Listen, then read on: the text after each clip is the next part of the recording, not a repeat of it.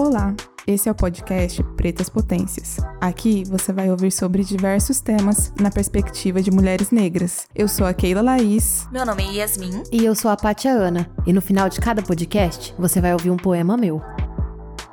Vamos falar de filosofia africana, dos diversos lugares e âmbitos que a filosofia africana habita as nossas vidas e como a gente percebe esse, os ensinamentos que fomos recebendo ao longo dos últimos anos, é, alterando a nossa comunidade e a nossa própria trajetória. Eu vou começar, como de praxe, colocando Keila Laís no paredão. É, eu queria te perguntar quando foi que você ouviu sobre filosofia africana pela primeira vez? Tanana. Mas assim, eu acho que quando eu vi esse termo de reconhecer enquanto filosofia africana foi com a Catiúcia Ribeiro há mais ou menos uns três anos, eu acredito, por aí. Acho que é isso. Né? O tempo tá passando de um jeito diferente. mas acho que deve ter isso daí. É, esse termo, mas assim, eu já tinha conhecimento de ensinamentos da filosofia africana e de ensinamentos sobre ancestralidade africana há mais tempo, há cerca de uns cinco anos, porque eu li junto com o meu companheiro, que hoje é meu marido, o Espírito da Intimidade no meio no início do nosso relacionamento. A gente resolveu ler, ler o livro juntos e foi, foi ainda é, eu já li esse livro umas três vezes quando todo mundo. Eu, eu prego a palavra do Espírito da Intimidade para todo mundo. Quando eu conheci o meu outro companheiro, eu também fiz ele ler. pra, pra casar com a Keila, gente, é. Tem que ler Espírito da Intimidade. É. Não tem como. Mas assim, é porque ele é um livro que ele tem. É, ele é todo, né, baseado na filosofia africana de alguma forma. E ele tem ensinamentos muito poderosos, mesmo assim. Por mais. É, esses dias, uma pessoa que é branca me perguntou, por exemplo, se fazia sentido para ela ler o livro, porque era um livro falando de ancestralidade negra e de relacionamentos afrocentrados, por exemplo. Aí eu fiquei pensando na minha cabeça ah, então faz sentido. Não faria sentido eu ficar lendo gente branca também, né, gente? eu, a gente aprende com, com a diversidade, inclusive, né? E o livro nos ensina muito, inclusive sobre isso, sobre aprender com o diverso, né? Foi o meu primeiro contato mais real com, com ensinamentos assim da filosofia africana. Depois eu, come, eu li sobre adinkras, que são símbolos que estão muito presentes na arquitetura, em especial aqui, arquitetura mais antiga.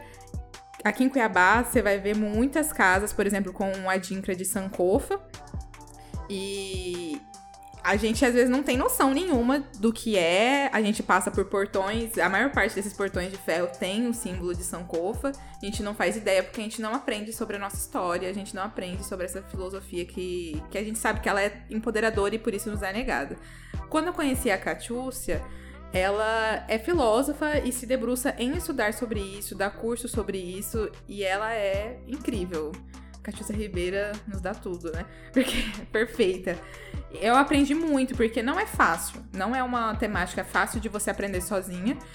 Que os livros às vezes são difíceis de a gente compreender. Não é, infelizmente, a gente não aprende nada sobre, quase nada sobre história da África.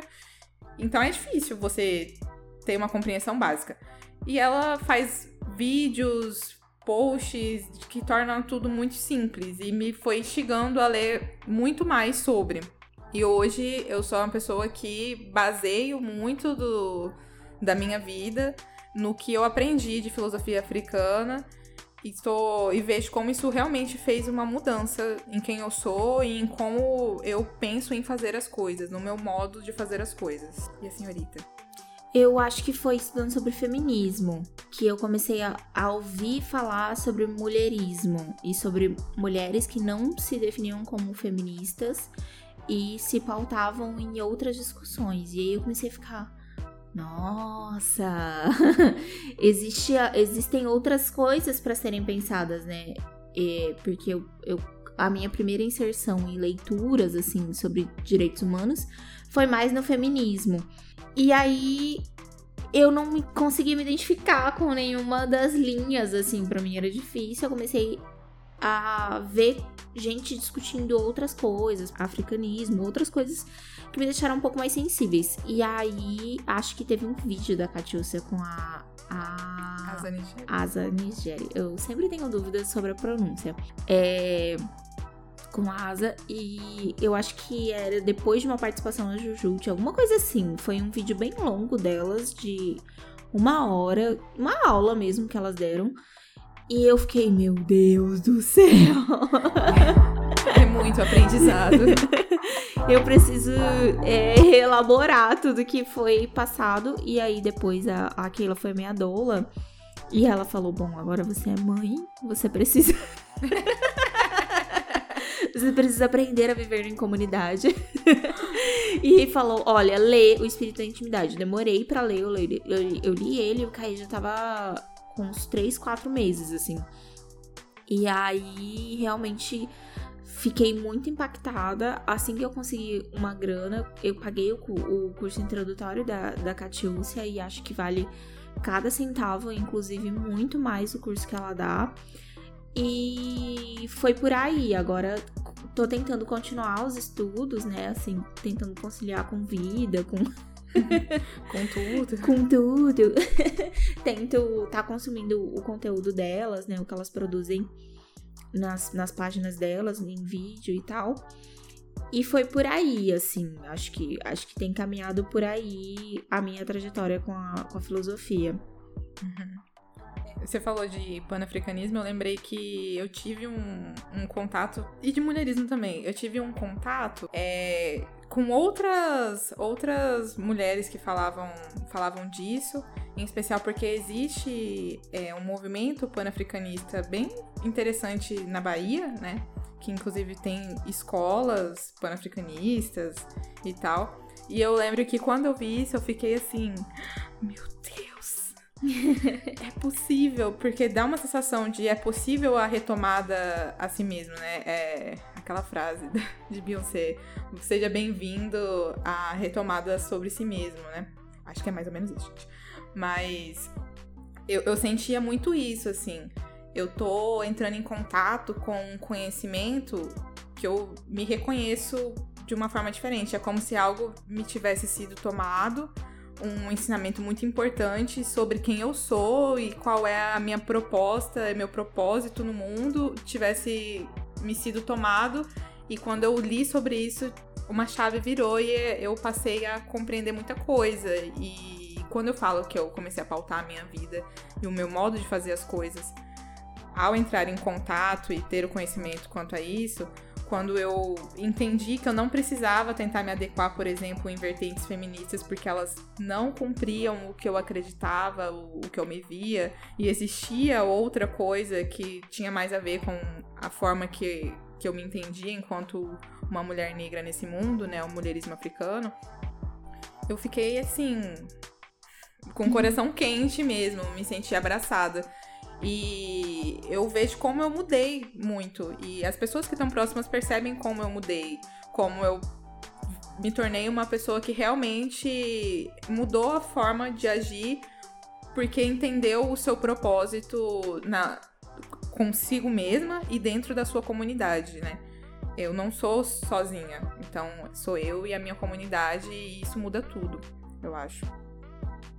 É, eu percebo que assim, a gente já falou sobre relacionamento e eu acho que muito do que a gente pauta que é muito sobre filosofia africana, acabou passando por ser afrocentral ou não, né? Eu acho que as nossas discussões meio que pararam aí, de certa forma, como um movimento mais não organizado, né? Assim, pessoas que não, não participam da militância ativa, pessoas que só estudam sobre, leem uma coisa ou outra e tal, se sensibilizam com o tema, mas não fazem militância ativa. Eu acho que a, a coisa passou por dois lugares, na verdade. afrocentrar ou não. Pera, três.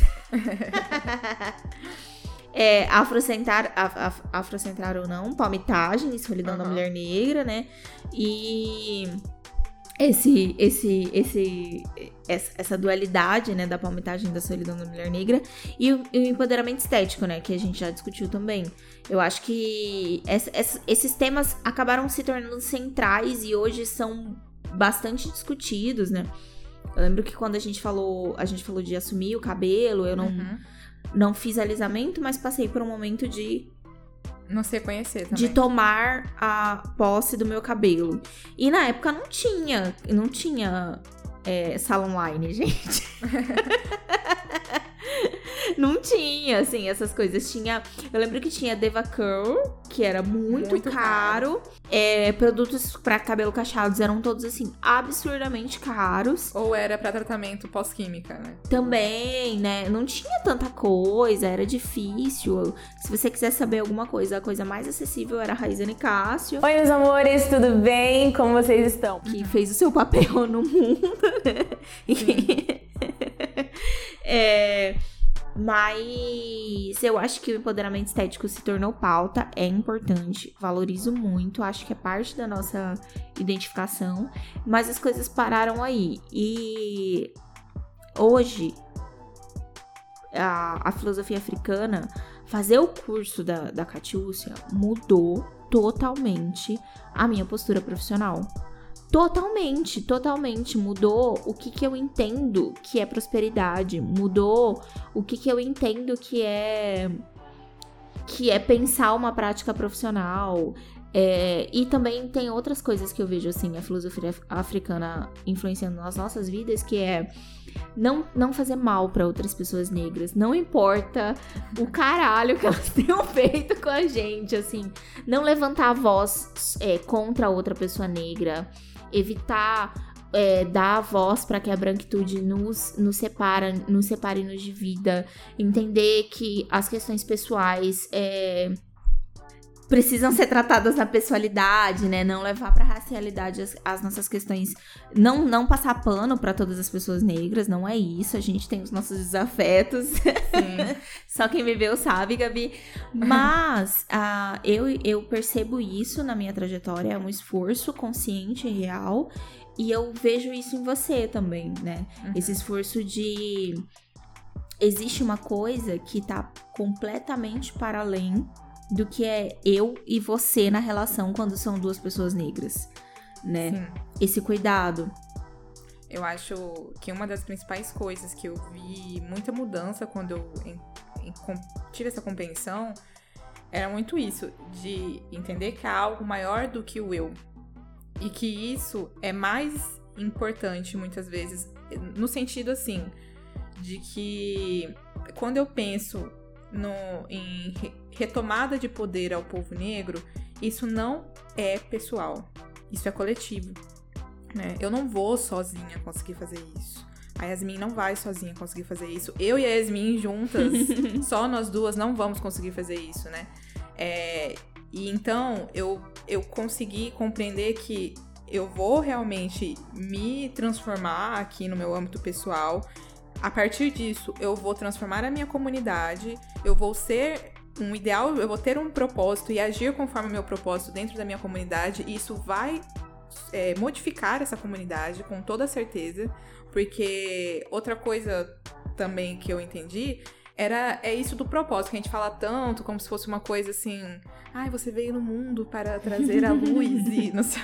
Não, não é isso. Eu falo de propósito realmente uma coisa concreta, de eu entendi ter uma agenda, né? Isso. De eu pensar bem assim, olha, eu sou uma pessoa que estou me formando em medicina. Quando eu penso, virei médica, como eu vou trabalhar, não não existe para mim não pensar em como modificar a saúde de pessoas negras. Eu não vou virar médica para não pensar em saúde da população negra. Isso para mim não existe, não faz sentido e eu estaria sendo completamente o contrário de tudo o que os nossos ancestrais nos ensinaram. Né? Então, acho que é isso. A partir do momento que eu compreendo isso, coloco em prática, eu vou automaticamente modificar a minha comunidade. E a minha comunidade vai modificar o local que ela, que ela vive e modificar a forma em que a gente, a gente vive mesmo, né? Trazer mais é, oportunidades para essas pessoas. Eu vejo isso. E eu, eu, é isso que eu tô falando, eu não vou fazer nada sozinha, mas eu tenho que entender que o um, o um mais um e o mais muitos, ele é importante. Cada, cada fase disso, cada passo disso tem a, a, sua, a sua beleza e a forma da gente agir, a forma da gente pensar. Então eu modifiquei muito é, os propósitos que eu tinha depois de formada. Inclusive, que muita gente pensava que seria de forma contrária. Vou explicar. É, quando eu tava, antes de eu ter realmente um contato com isso e internalizar questões da filosofia africana, eu achava que para eu fazer uma mudança na, na saúde da população negra, eu deveria, por exemplo, ser médica de família, trabalhar num posto de saúde para atender de uma forma decente mais pessoas negras, elas se identificarem comigo, e é isso. Ok. Ou que seja, virar ginecologista e atender na, só no SUS, atender de graça e essas coisas todas, porque a maior parte das pessoas negras são pobres. Ok.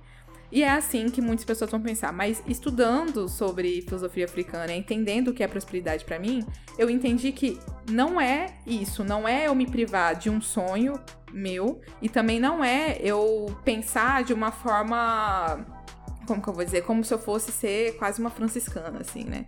Vou lá e vou fazer caridade, porque isso modifica pontualmente, isso não modifica uma comunidade real. O que modifica uma comunidade dentro do âmbito que a gente vive é pensar onde eu estou, o que que eu tenho para agir.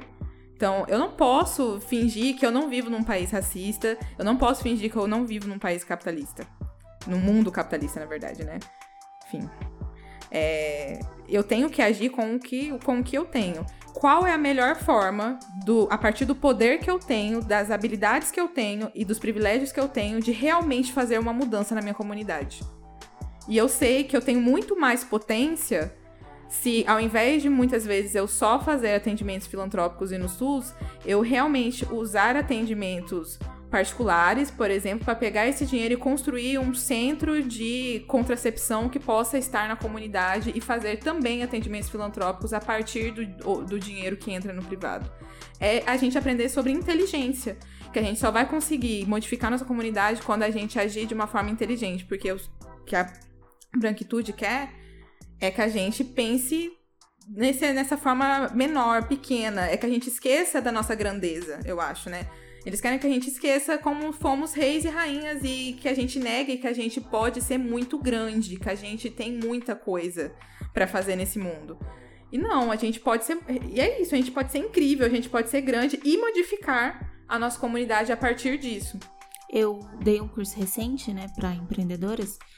E quando a gente fala de prosperidade, eu percebi que muitas é, pensam. Até eu pensava isso antes de fazer o curso da Gatius que dinheiro é uma coisa que é, a gente liga enriquecer a esse modelo de dominação europeu que nós sofremos, né? Pelo qual nós passamos. A gente acha que enriquecer é só desse jeito, só desse jeito é possível, só extrapolando os limites de outros seres humanos, os valores das é, pessoas. É, a, a, a natureza, é, é, extrapolando os limites sociais. A gente acha que isso é, é, é dinheiro, né?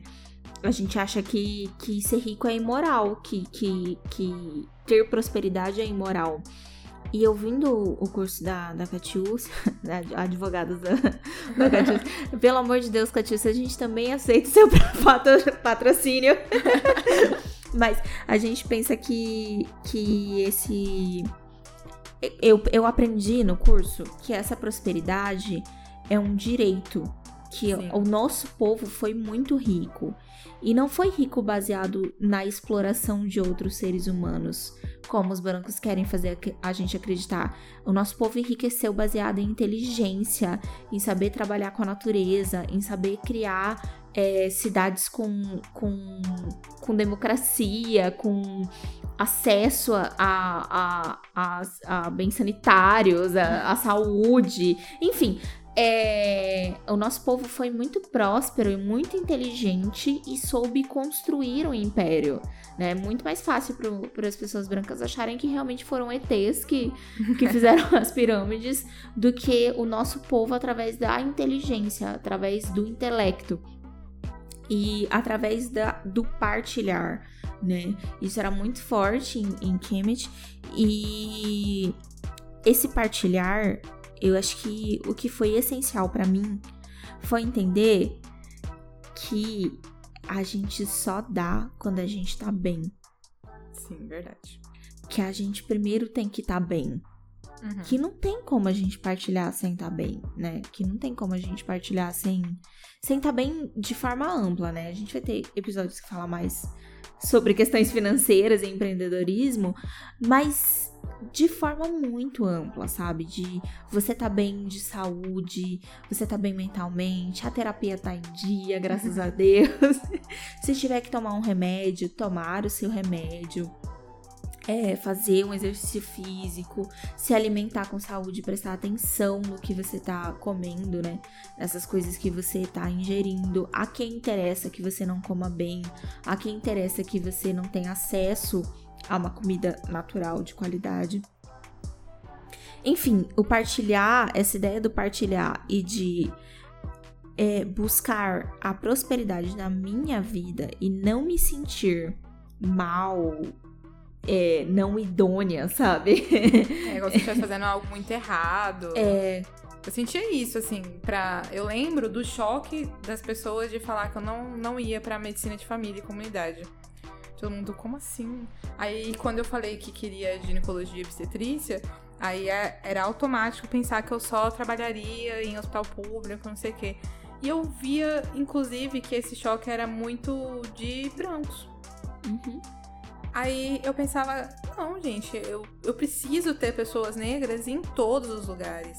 Porque eu não tenho que ter só cirurgião branco, é. né? Eu tenho que ter cirurgião negro também. Assim como eu tenho que ter ginecologistas negros que vão trabalhar num prédio atendendo particular e que vão trabalhar em todos os âmbitos. É, é, entender que essa, essa partilha ela tá atrelada ao crescimento pessoal, tá, é, ele é junto com o crescimento da sua comunidade. Então, é aquele do né? Sou porque somos a gente anda, isso anda junto. Eu só consigo ser eu porque a minha comunidade me ajuda a eu ser quem eu sou. Assim como a minha comunidade só consegue ser da forma que é porque eu estou inserida nela também. E isso muda tudo.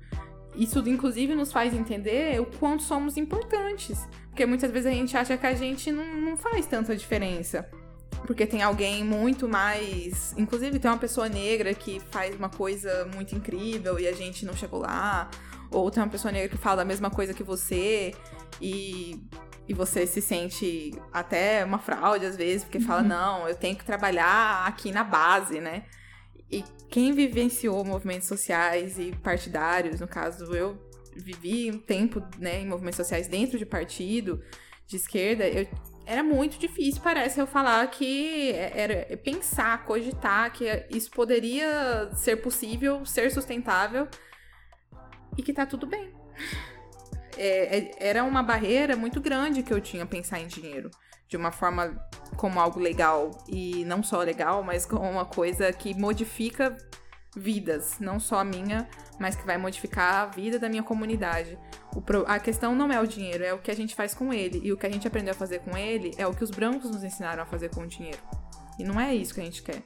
É, eu queria fazer um, um comentário é que a acho que toda, toda profissão, se você tá aí na faculdade, tá se formando, sabe o lugar das pessoas negras. Porque, por exemplo, na psicologia, é, eu sou psicóloga, e na psicologia, a, o lugar que mais se ganha dinheiro é a psicologia organizacional. É o lugar que de praxe se ganha dinheiro, porque é o lugar que tem mais vagas de emprego e que se paga melhor. E o lugar que mais tem pessoas negras é a psicologia social ou comunitária, que é ir para os CREAS, para o CRAS, é, fazer trabalhos de base, fazer trabalhos em creche, enfim, esses outros trabalhos que não são de forma nenhuma um demérito, mas são lugares em que existe menos dinheiro, em que você vai ter menos acesso, é, menos empregos, os salários são muito mais baixos, enfim. A, eu e a Keila, a gente já fez um, um, um projeto juntas completamente voluntário e que inclusive o nosso o nome desse podcast vem daí que a gente estava tentando conseguir um, um edital do Negras Potências que é feito pela Adriana Preta eu acho que é, que é a organizadora do Feira Preta. Ela conseguiu uma parceria, se não me engano, era com o Bradesco. É, e é, foi um edital bem grande de projetos para mulheres e a gente começou a, a, se organizar e tal. E em cima disso a gente criou um, um trabalho de ação com mulheres negras aqui na nossa cidade, assim. Era eu, é, ela e mais duas pessoas. Uma delas era uma psicóloga. Tudo isso para falar da Claudiene. Entra, Claudiene, brincadeira. Chega mais, Claudiene. Vem cá, vem cá. É, foi quando eu me aproximei da Clau, foi por causa desse projeto que a gente tocava juntas, nós três e mais a, a Maria. E aí, eu tava conversando com a Clau um dia, eu falei, Clau, a quem interessa que a gente só trabalhe com psicologia social? Eu não tinha lido nada, não tinha feito o curso da Catiúcia. Uhum. E eu uhum. acho que isso a gente também tem que começar a perceber que a filosofia africana vai se inserindo na nossa vida. Sim, conforme é... você vai conhecendo sobre racialidade, é automático, eu acho, a gente compreender isso. Isso é ancestralidade. Né? É, a gente vai se dando conta. E a gente teve uma conversa que eu me lembro até hoje, assim, eu lembro de estar sentada na mesa conversando com a Clau. É, e falando sobre isso, assim, a gente precisa começar a se perguntar a quem interessa que a gente se retire dos lugares de poder. Porque, falando com, se por acaso psicólogas estiverem me ouvindo, psicólogas negras principalmente, a quem interessa na sociedade que as pessoas que contratam dentro de empresas sejam só pessoas brancas?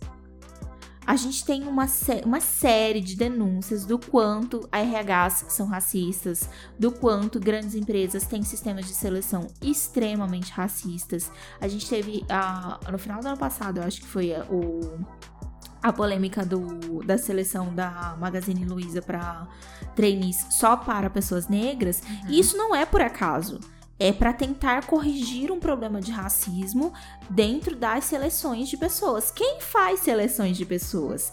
De praxe são psicólogas.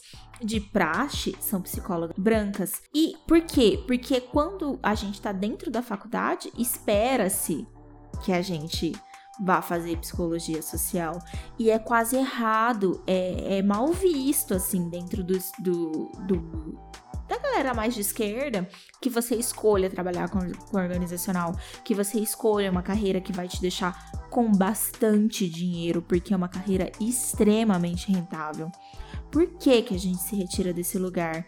E por que, que a gente acha que tá tudo bem? Tá tudo bem, eu não vou estar nesse lugar esse lugar é ruim, esse lugar, esse lugar é de pessoas más que fazem coisas más. A gente só olha pro, pro que as pessoas querem que a gente olhe, porque quando eu trabalhei com seleção de pessoas, o que eu pensava é: eu vou proteger pessoas negras aqui, eu vou ajudar pessoas negras a alcançarem cargos em que elas vão ficar, em que elas podem prosperar. Eu não vou dar cargos em empresas ruins para elas, né?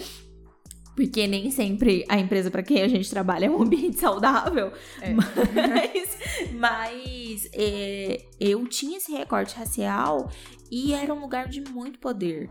É o lugar de. um dos lugares de maior poder da psicologia e ele é completamente branco, completamente dominado por pessoas brancas. E quando não são pessoas. É, e completamente dominado por pessoas brancas de direita, porque as pessoas de esquerda também se retiram desse lugar, né?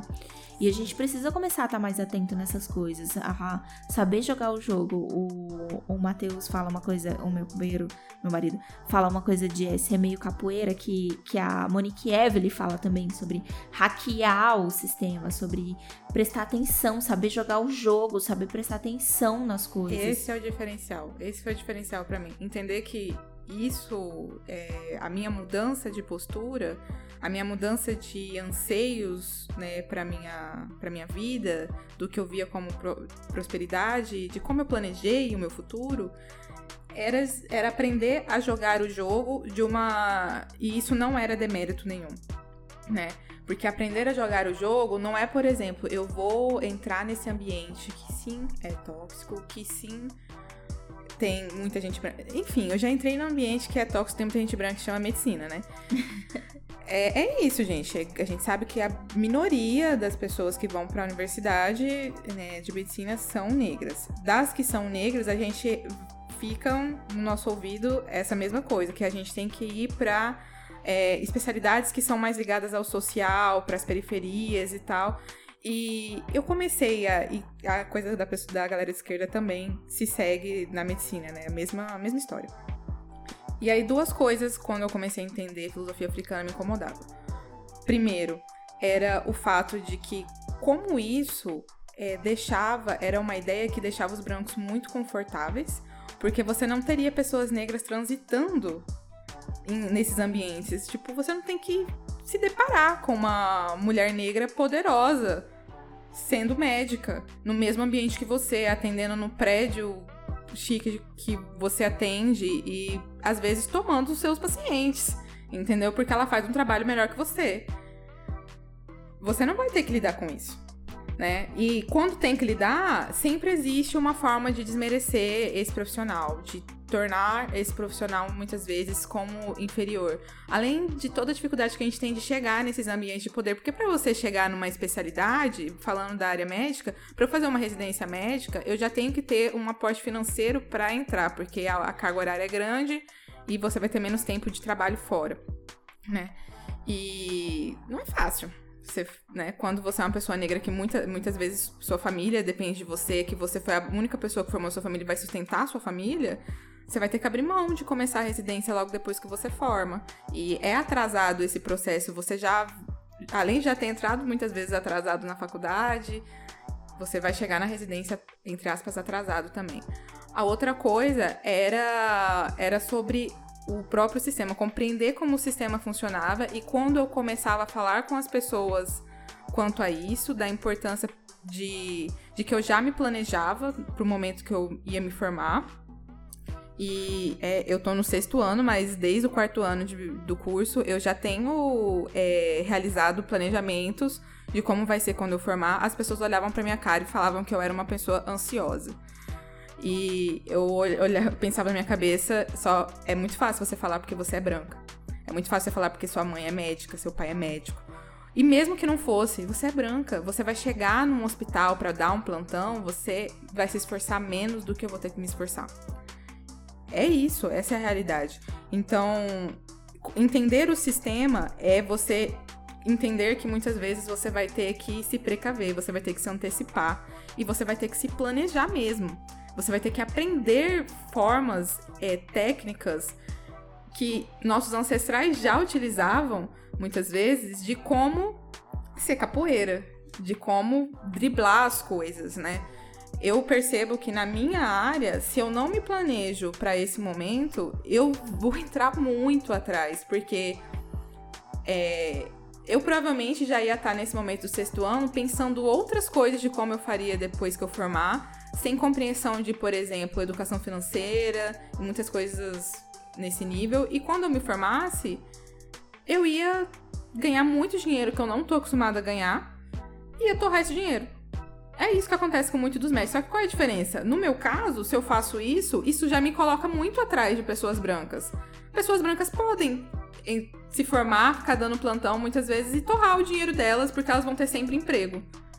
Esse momento elas de pandemia mundo tem emprego, mais né? acesso a, a empréstimo. É, começa por aí, né? Ela quer montar um consultório, ela tem empréstimo facilitado. Ela quer dividir uma clínica, ela tem facilidade com isso. Eu não tem a mesma facilidade. Então, eu acredito assim. É, são coisas que a, a nossa vivência com a filosofia africana nos ensinaram, que mudaram a nossa vida e que nada mais são do que métodos de guerrilha, quase, pra gente sobreviver a esse mundo racista que não nos dá trégua. Você dorme, coloca a cabeça no travesseiro e levanta o tempo todo o racismo tá te atravessando. No nosso caso, o gênero tá nos atravessando também. Ou a gente se antecipa, aprende a hackear o sistema e a ser capoeira, aprende com os nossos ancestrais, estuda a nossa história e muda a história dos no... de quem vem depois da gente. É o que você fala, né? Meu filho vai ser herdeiro que isso não quer dizer necessariamente que a gente precisa ser milionário, mas é ser herdeiro de muita coisa além de dinheiro, né? E, e ou a gente ele faz. vai ser herdeiro de ser milionário também. Eu também espero que se eu tiver filhos, ele seja herdeiro de ser milionário também. Ai, a meta é o quê? Ficar milionária. É. E... Mas ele já herda uma comunidade, né? É isso, a gente cria uma comunidade para quem vem depois da gente, a gente cria esteio para quem vem depois da gente, que é o que às vezes nossos pais já nos deram, um passinho a mais, e a gente vai colocar nossos, nossos filhos provavelmente um pouco mais à frente. É assim que a gente vai mudando as coisas. É isso aí. Então hoje a gente fica com o ensinamento de sejamos capoeira. Sigam Adriana Preta, é a Adriana Barbosa o nome dela, mas é Adriana Preta no Instagram. Monique Evelyn. é essencial, que também tem agora uma empresa de, de é... aceleramento de. É tipo mentoria para é tipo uma comunidade para empreendedores a inventivos. É, e também, essencial, a nossa musa inspiradora, Catiúcia Ribeiro. E a Asa também, a Asa Nigeri. Sim. É, essas são as nossas. Hoje, hoje tem muita tarefinha de casa para seguir. A gente vai deixar na descrição, né, do, Todas desse as episódio. arrobas. E também nas, na postagem sobre esse episódio nas nossas redes sociais. É isso aí. E é isso. Nos ouvimos no próximo episódio, amores. Um beijinho. Até a próxima. Até.